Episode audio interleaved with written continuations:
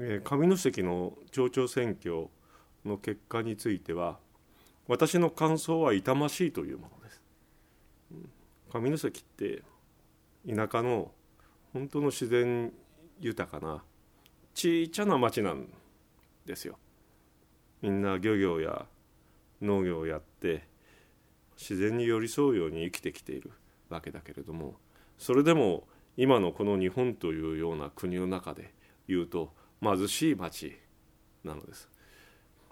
そういう貧しい町がこれからどうやって自分たちの町を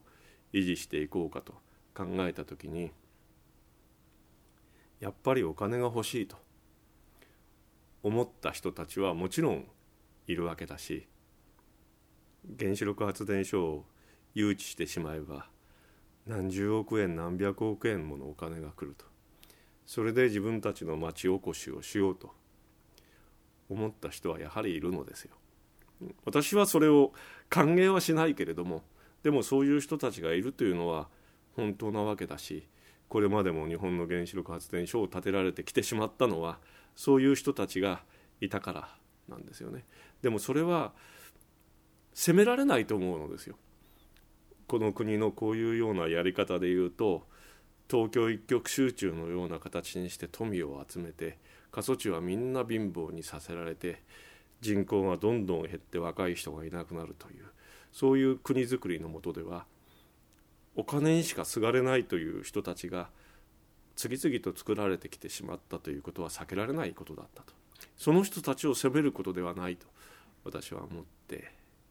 思います。これまで上関でもそうですけれども何度も何度も町長選挙をやって町全体が二分されてしまって昔だったら一緒にお祭りをやってた人々がお互いにいがみ合ってしか生きられないというような状況にすでに追い込まれてしまっているのですね。その中でじゃあどうやって自分たちが生きていくのかと考えればやっぱり何か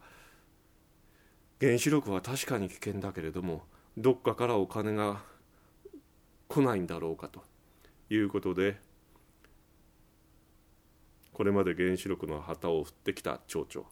彼はでも今もう旗なんか振ってないですよ。上関原発ができるとも思っていないけれどもでもその人に自分たちの未来を託さ託すしかないというところに彼らが追い込まれている。もう何ともお気の毒だし痛ましいと私は思いました。